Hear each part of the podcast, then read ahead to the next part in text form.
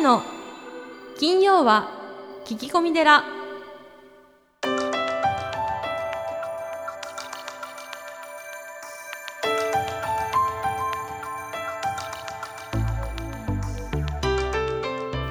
ようこそ架空のテラスタジオにお送りする長谷の金曜は聞き込み寺。ナビゲーターの南雲もぐなです。群馬県太田市は随願寺住職であられる長谷さんどうぞよろしくお願いいたします、はい、よろしくお願いします。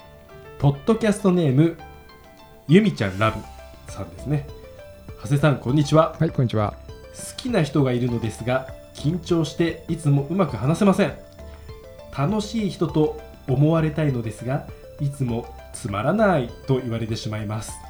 緊張せず楽しい人と思われるにはどうしたらよいのでしょうか何か仏教的な観点でアドバイスをいただけたら幸いですということでなかなか面白いですね面白いですもんねい。やこれ仏教的なじゃ観点でうんお答えいただいてもよろしいでしょうか、うん、え、どう、どうですか、南雲もぐな。いやいやいやいやいや、これね、まあ好きな人、いや、これ緊張しますよね。意識するなっていう方がね、うんこれ無理があるんで、うん、やっぱりこの緊張も受け入れてしまうしかないですよね。だから何でもそうだと思うんですけど、その自分の持っている感情から逃げようとするからきつくなっていくんですよね。あー、いいこと言うね。だからもう飛び込んでしまう。うん、俺は今緊張してるんだ。うん、うん、だからもう認めてしまうとう、ん、うん、意外とその緊張が。晴れる場合もありますよ。ああ、そうですね。はあの、僕的にいは、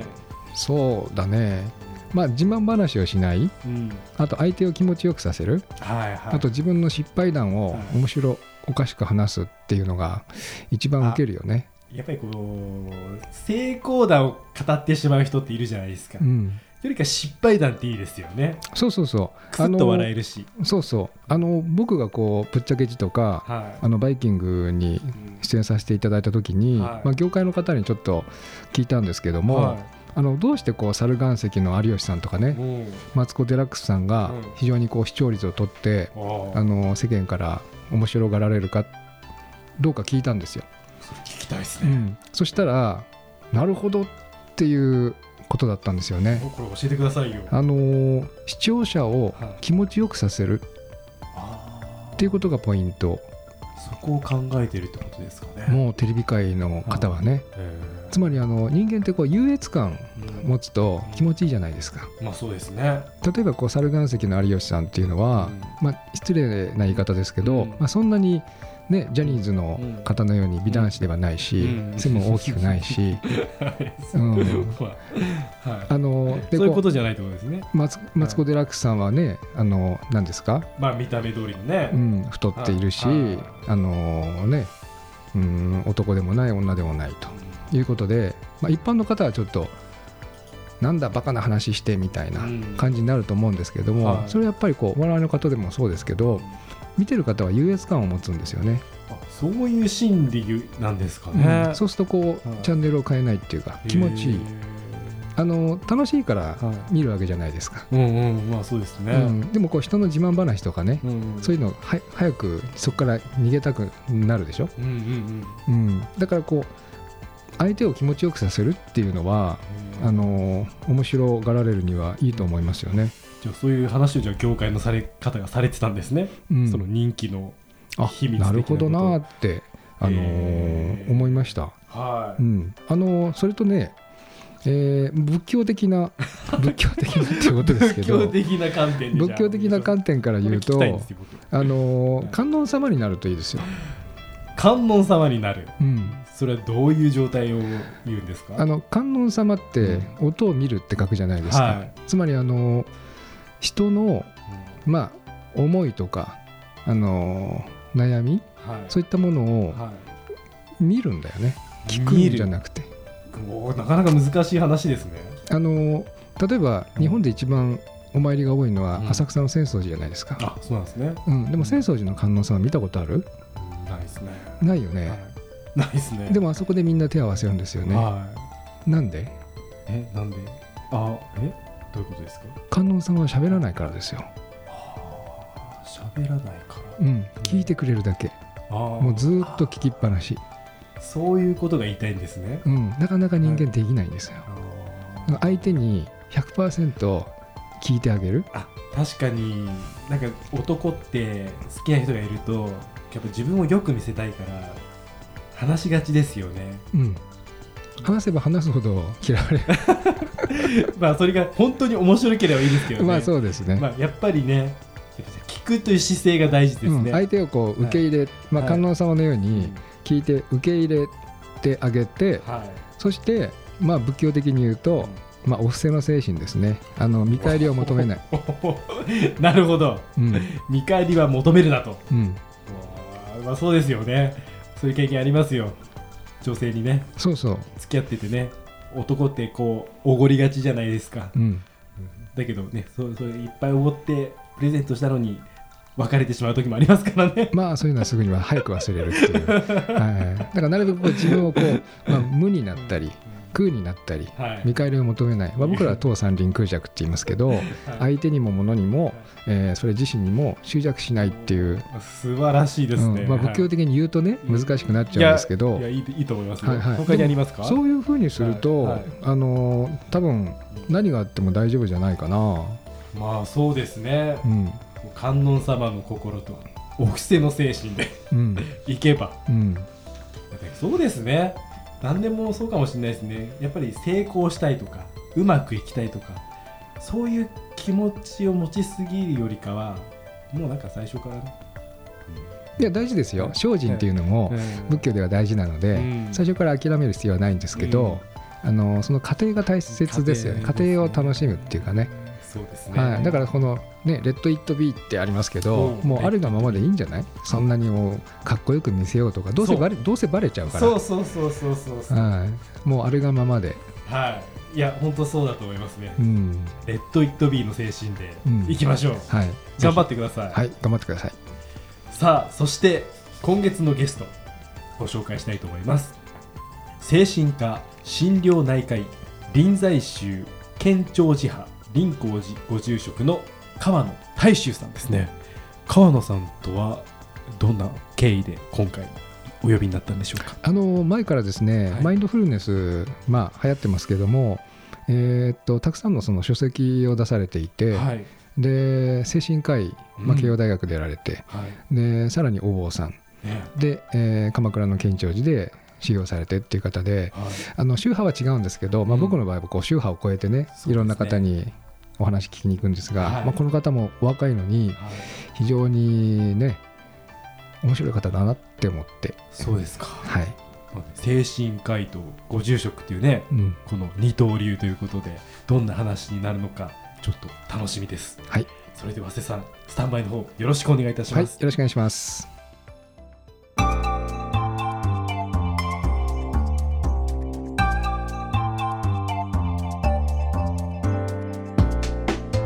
今月のゲストは精神科診療内科医臨済宗県庁寺派高林寺ご住職の川野大衆さんです。よろしくお願いいたします。よろしくお願いいたします。えーまず最初にえー川野さんのプロフィールの方をご紹介させていただきます。精神保健指定医日本精神神経学会認定専門医医師会認定産業医レスム新横浜睡眠呼吸メディカルケアクリニック副委員長1980年横浜生まれ2004年慶應義塾大学医学部医学科卒業臨床研修後慶應義塾大学病院精神神経科国立病院機構栗浜医療センターなどで精神科医として診療に従事。11年より県庁寺専門道場に行って3年半にわたる全修行。14年より横浜にある臨済宗県庁寺派高林寺ご住職となられます。現在事務の傍ら都内及び横浜市内にあるクリニック等で精神科診療を行っておられます。うつ病神経症 PTSD 睡眠障害などに対し薬物療法と並び禅やマインドフルネスの実践を含む心理療法を積極的に取り入れた診療に当たっておられます。またビジネスパーソン看護職介護職学校教員子育て世代の主婦などを対象に幅広く講演講義を行っておられます。書籍に悩みの9割は歩けば消える。プチ瞑想習慣面倒な心が楽になる。脳がクリアになるマインドフルネス仕事術などがございます。それでは本日はよろしくお願いいたします。よろしくお願いいたします。えー川野ご住職の書籍を、えー拝読させて、えー以前からおったんですけれどもありがとうございます。精神科医で僧侶というご経歴がですね大変あの、興味深かったんですね。うちもあのたくさんの職員をはい。雇用して働いていただいております、今そのやっぱり若い方がですねいろいろなこう精神的な悩みとかはい。そういったものをこう持っている方が多くて、はい。ここにこうお坊さんが入っていくというのはとても、えー素晴らしいなというふうに思っていたんですけれどもます。はい、まず最初に、えー川野ご住職のはいえー生い立ちについてお伺いできますでしょうか。ありがとうございます。私はあの、まあ、このお寺、横浜の外れにありますけれども、県庁寺派の末寺である林光寺の19代目で一人息子として生を受けました。はい、ということは、まあ、幼少期からあの将来的にはあできればこのお寺を継いでほしいっていうような、まあ、親それで、まあ、さらには先々代おじいさんのえ期待を、まあ、受けながら育ってきたと言ってもあの間違いではないと思うんですけれどもそんな折小学校1年生の時に先々代の祖父がまた高校3年生の時に先代の父が他界したんですね。ちょっと早すぎる他界だったと思うんですが、はい。生活生活習慣病の糖尿病の遺伝性のある非常に重い疾患を父は患っていましてちょうど私が高校3年、えー内部校で大学まで進学をできる中学に所属しておりましたので中高と進んでさあ学部を選ぼうというその矢先の夏にあの父は他界したんですね。そうしたところ、まあ、このままあ実は大学に進学をせずに県庁寺本山の専門道場に行くという選択肢もありますよとおっしゃる周りの方もいらっしゃったり、はいそれからまあ自分の中では4年生の大学を卒業して22歳から修行に出ようという考えもあったんですがあの、まあ、そういう状況ですので私がいくつか法事を手伝わせていただくような機会がありまして中にはあの四十九日の法要ですとか三回忌の法要の中でさまざまな表情を見せる檀家さんと、まあ、高校生の時に触れ合うっていう機会があったんですね。ある一軒の檀家さんは四十九日の時にまあとても嬉しそうなにこやかな雰囲気でおじい様を弔えるということをあのご家族の皆様で温かな気持ちでお迎えになっていたんですけれどもある三回忌の檀家さんはまだまだ悲しみに打ちひしがれているご様子で、涙ながらにその今で今考えればですねあのグリーフケアというものを十分にできなかった方たちなのかなとは思うんですが悲しみを感じながら法事を終えられたと。同じ弔いに対してどうしてこうもですね、えしかもまだ亡くなって間もない人たちの方が嬉しそうに弔えているということを考えた時に、まあ、当時の浅はかな私の考えの中なりではあるんですが心のありようによって物の見え方は違うぞということをすごくひしひしと感じる体験だったんですね。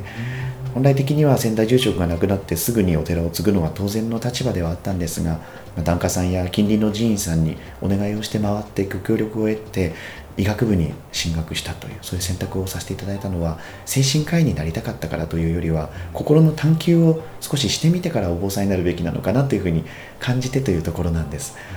まあ、そのような経緯から大学は医学部に進学をしたことで自動的に6年間卒業までかかったわけですが24からさらに6年間臨床経験を積んで精神科の専門医資格を得たところで県庁総動に稼働させていただいたということですから、まあ、戻ってきたのが3年半後の2014年と今もってまだ私は新米住職で3年目か4年目というところで診療とホームとお寺の仕事と両立させていただいているという形ですね。今でも大変お忙しいんじゃないですか？さまざまな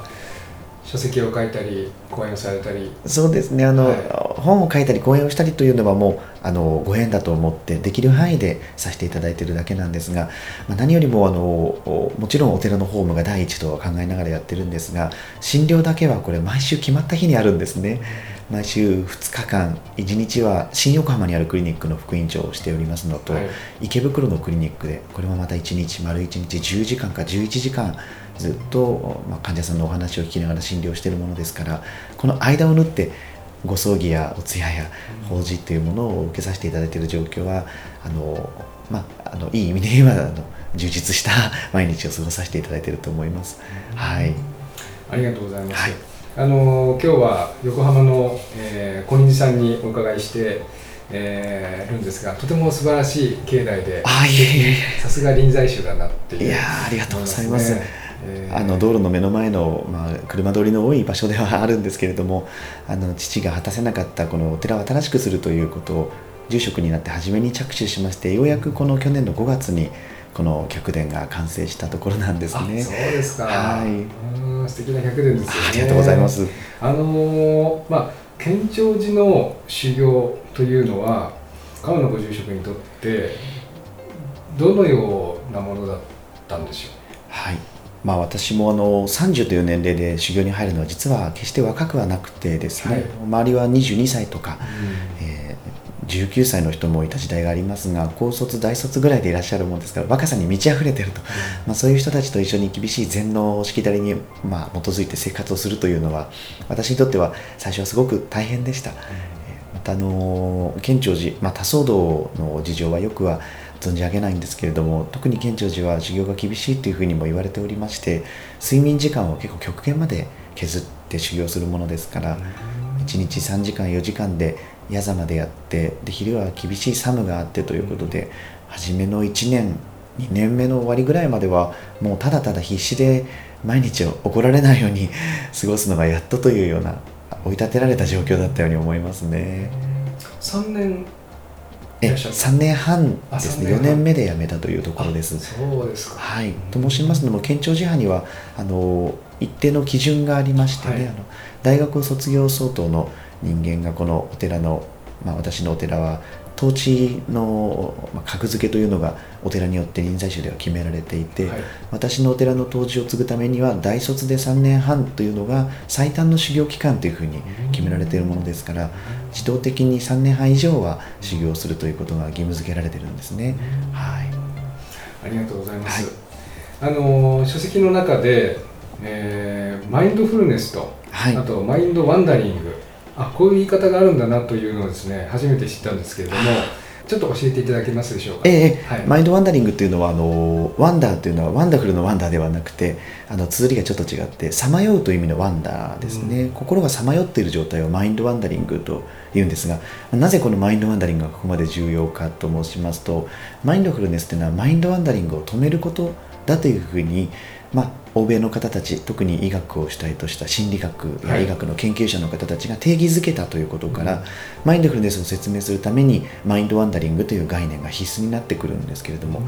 まあ、簡単に言いますとこれは臨済寺の世界でよく言われる一枚になれということと近いというふうに感じています、あの草むしりをしている時は草一本一本と一枚になれと。はい。一枚に合わさるようにそれに同化して頑張るんだというようなことを私はずっと言われてきたわけですけれどもこれが結局目の前の対象に注意を全て、えー投入している注力している状態になりますのでマインドワンダリング頭で別のことをさまよい考えてしまう状態を止めることにつながるということでマインドフルネスというのは、まあ、禅やビパッサナーが元になっているものですからマインドワンダリングを止めることがマインドフルネスだというふうに解説されてるんですね。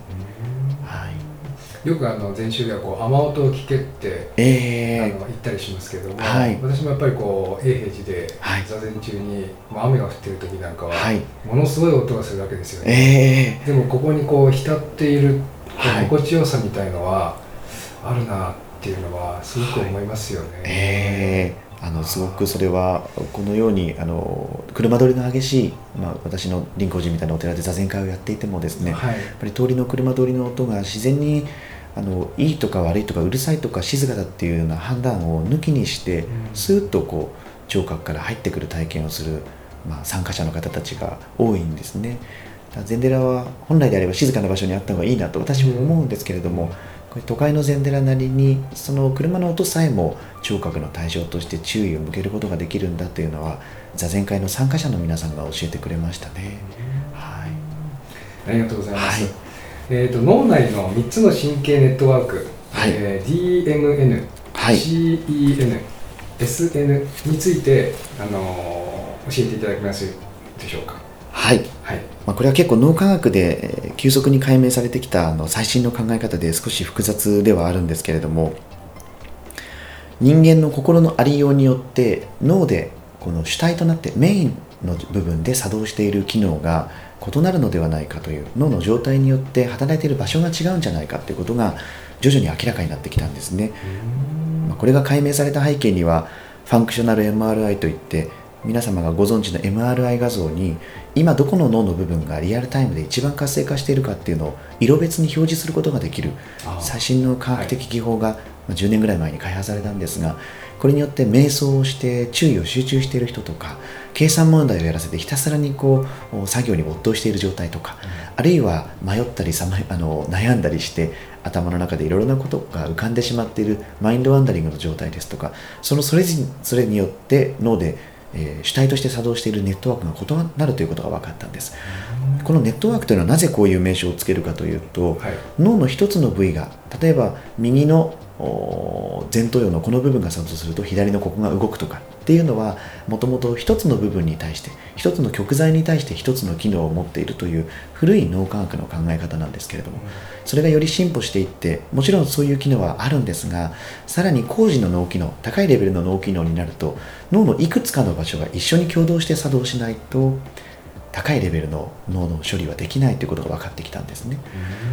でデフォルトモードネットワークというのはこのちょうどおでこの中心の、えー眉間の奥の部分にあるはい。前頭前野ですね。前頭前野の中心の部分なんですけど、内側前頭前皮質というところがありましてこの内側前頭前皮質というところとあと後ろのちょうど真ん中後頭部の真ん中のところにある後部帯状皮質という右の大脳半球と左の大脳半球を接続している部分なんですがこの2箇所ですね内側前頭前皮質と後部帯状皮質が一緒に作動しているのがデフォルトモードネットワークでどうやらこれはですねなぜデフォルトという名前がついたかというと、はい初期設定という意味なんですねよくあの皆様もパソコンなんか使うと、デフォルトでこういう機能がありますって書いてありますけれども、デフォルトというのは初期という意味で初期設定つまり脳が何もしていないのに勝手に作動しているところだということが分かったんです。じゃあそんな機能いらないんじゃないかっていう話になるんですが、はい。実はこのデフォルトモードネットワークというのは次に外界から何かの刺激が入ってきた時にすぐにそれに対応できるようにあらかじめ脳を起動状態にしておく作用だということが分かってきて、まあ脳のアイドリングですね、エンジンを踏むとすぐに発信できるようにと。そういうような脳のスイッチがオンの状態を作っているものなんですがこれはじゃあ何か刺激が入ってきた時すぐ答えるために大変重要性の高い機能なんですが迷ったり悩んだりとか気が散ったりしているとさまざまな情報に対して注意を張り巡らしている状態になってしまうので、はい。このデフォルトモードネットワークが回りすぎてしまうというんですね。でしかもこのネットワークは脳内のエネルギー代謝のうちの6割以上を消費しているということも分かっていてこのデフォルトモードネットワークの過剰状態がうつとか不安障害につながるということが分かってきたんですということはマインドフルネスや、まあ、禅もそうです一つの物事に没入してこの注意を向け続けるという作業によってさまざまなものに張り巡らしたそのデフォルトモードネットワーク過剰状態を沈静化することができて脳が回復していくということがマインドフルネスの最たる科学的根拠として証明されたんですね。まあ、さらに2つあります、まあ、これらに関してはまだ解明されていない部分も多いので、あの簡単にご説明するにとどめておくんですけれどもセントラルエグゼクティブネットワークというのがはい。CEN というもので、これは何か目標思考を一つに定めてそれに向かって黙々と計画を立てて打ち込んでいる状態の人たちに活性化している機能でエネルギー効率もすごくいいというふうに言われてるんですね。ですから何かに集中をできている状態というのは CEN が主体となっていて MN は休まっているということが分かった。で SN というのはセイリエンスネットワークというんですけれどもこの CEN と DMN を切り替えているのが SN だということが分かって瞑想していくことによってマインドフルネスを実践することによってセイリエンスネットワーク SN が活性化して先ほど申し上げた、えーエネルギー消費の多い DMN を抑えてエネルギー消費が少なくて、えー目標を定めてそれに邁進していくようなセントラルエグゼクティブネットワーク CEN を活性化するということその切り替えを SN がやっていることが分かってきたんですね。よくあのこう集中して何かに没頭している時っていうのは、はい。疲れないって言いますよね、はい。あの例えばこの CNN の時には疲れないんですか？そういうことなんですね。あー。え。逆に集中して何かやってる方がいい？そういうこと。エネルギーエネルギーはあまり使わない、はそうなんです。あ、不思議ですね。不思議なんですね。人間の脳っていうのは目標を定めてそこに向かっている時にはえロスが少ないようにデザインされてるんですね。ただそれは作業の内容によっても様々異なると言われていて、はい。例えばあの完全なシングルタスクに打ち込むことができればこれはまあマインドフルネスの状態ですけれどもこの状態ではほとんど脳は疲れないと言われています。へところが例えば執筆をするとか、ーはい。えー資料をまとめるとか、えーそうですね。議事録を書くとかさまざまな言葉の機能を使いながら情報を統合していくような作業に没頭している時にはやはり注意はいくつかの対象に向けられているのでそれなりには集中しても疲れるということも分かってるんですね。まあ、お釈迦様はこう12月8日のお悟りの時に、はい。まあ、座禅をしてはい。菩提樹の下ではい。瞑想してお悟りを開かれたっていうのは、はい。一番いい状態で。そうなんですよね。そうだったのではないかと、まあ、今さすあの考える限りではということですが、まあ、それまで一生懸命このん負けないように人に負けじと苦行をしてですね、ええ。6年間自分の体をまあ痛めつけたり、えあの上に耐えたりとかっていうようなところであのとにかく、まあ、頑張るという気持ちが非常に強かったところでただ座ってみようというこの一生懸命何かをする doing の状態からただ菩提樹の下に一人の人間としてい居続けてみようというふうにですねこの being の状態ですね、あるがままのモードにすることモードからあるがままのモードに切り替えたというのがお釈迦様のお悟りに至るまでの8日間が、まあ、マインドフルネスの元になっているというふうに考えられるゆえんなんですね。なるほど。ありがとうございます、はい、ずずず随願寺随願寺にまつわる最新情報をずずずっとクローズアップしてまいります。行事のご案内講演会コンサート情報エトセトラ。さあ長谷さん今週は何でしょうか？はい、随願寺永代供養墓お申し込み受付中です。はい永代供養墓。まあ改めてどんなお墓なんでしょうか？うちはですねあの4タイプの4つのタイプの永代供養墓がございまして、はい。えー、トワのお命という納骨型またあのトワのお森というう普通のお墓と永代供養墓の中間はい。そしてあの木漏れ日という樹木葬ですね、えー芝生の中に、えーお骨を納骨する。で最近その十和の日と言いまして、まあ、合同型で非常にあのお安くうなっているう永代供養墓もございまして4タイプがございます、はい。やはりあのお墓はですねもうこれ今後非常にこう維持できないといいますか家族のお墓から個人になっていくうのはこう避けられないですから、えー皆さんのですねご希望に合った、えーお墓、えー永代供養をお提供させていただきたいというふうに思ってます。はい。詳細はじゃあどちらの方で見ることができますか？あのー随願寺のホームページ、随願寺 .com の方にお墓の方は出ておりますので、はい。えーご見学はもう外にありますのでえ。ご自由です、はい。えーもしあのご要望ご依頼がございましたらあお電話にてお問い合わせください。はい、ありがとうございました。以上、ズーズ随願寺でした。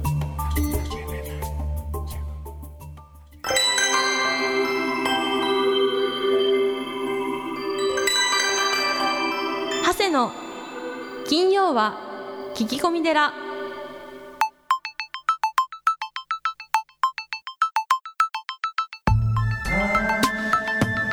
長谷の金曜は聞き込み寺いかがでしたか？この番組ではリスナーの皆様からお悩み相談メールを募集しています。メッセージは随願寺のホームページからお悩み相談メニューをクリックしてください。お便りを採用された方には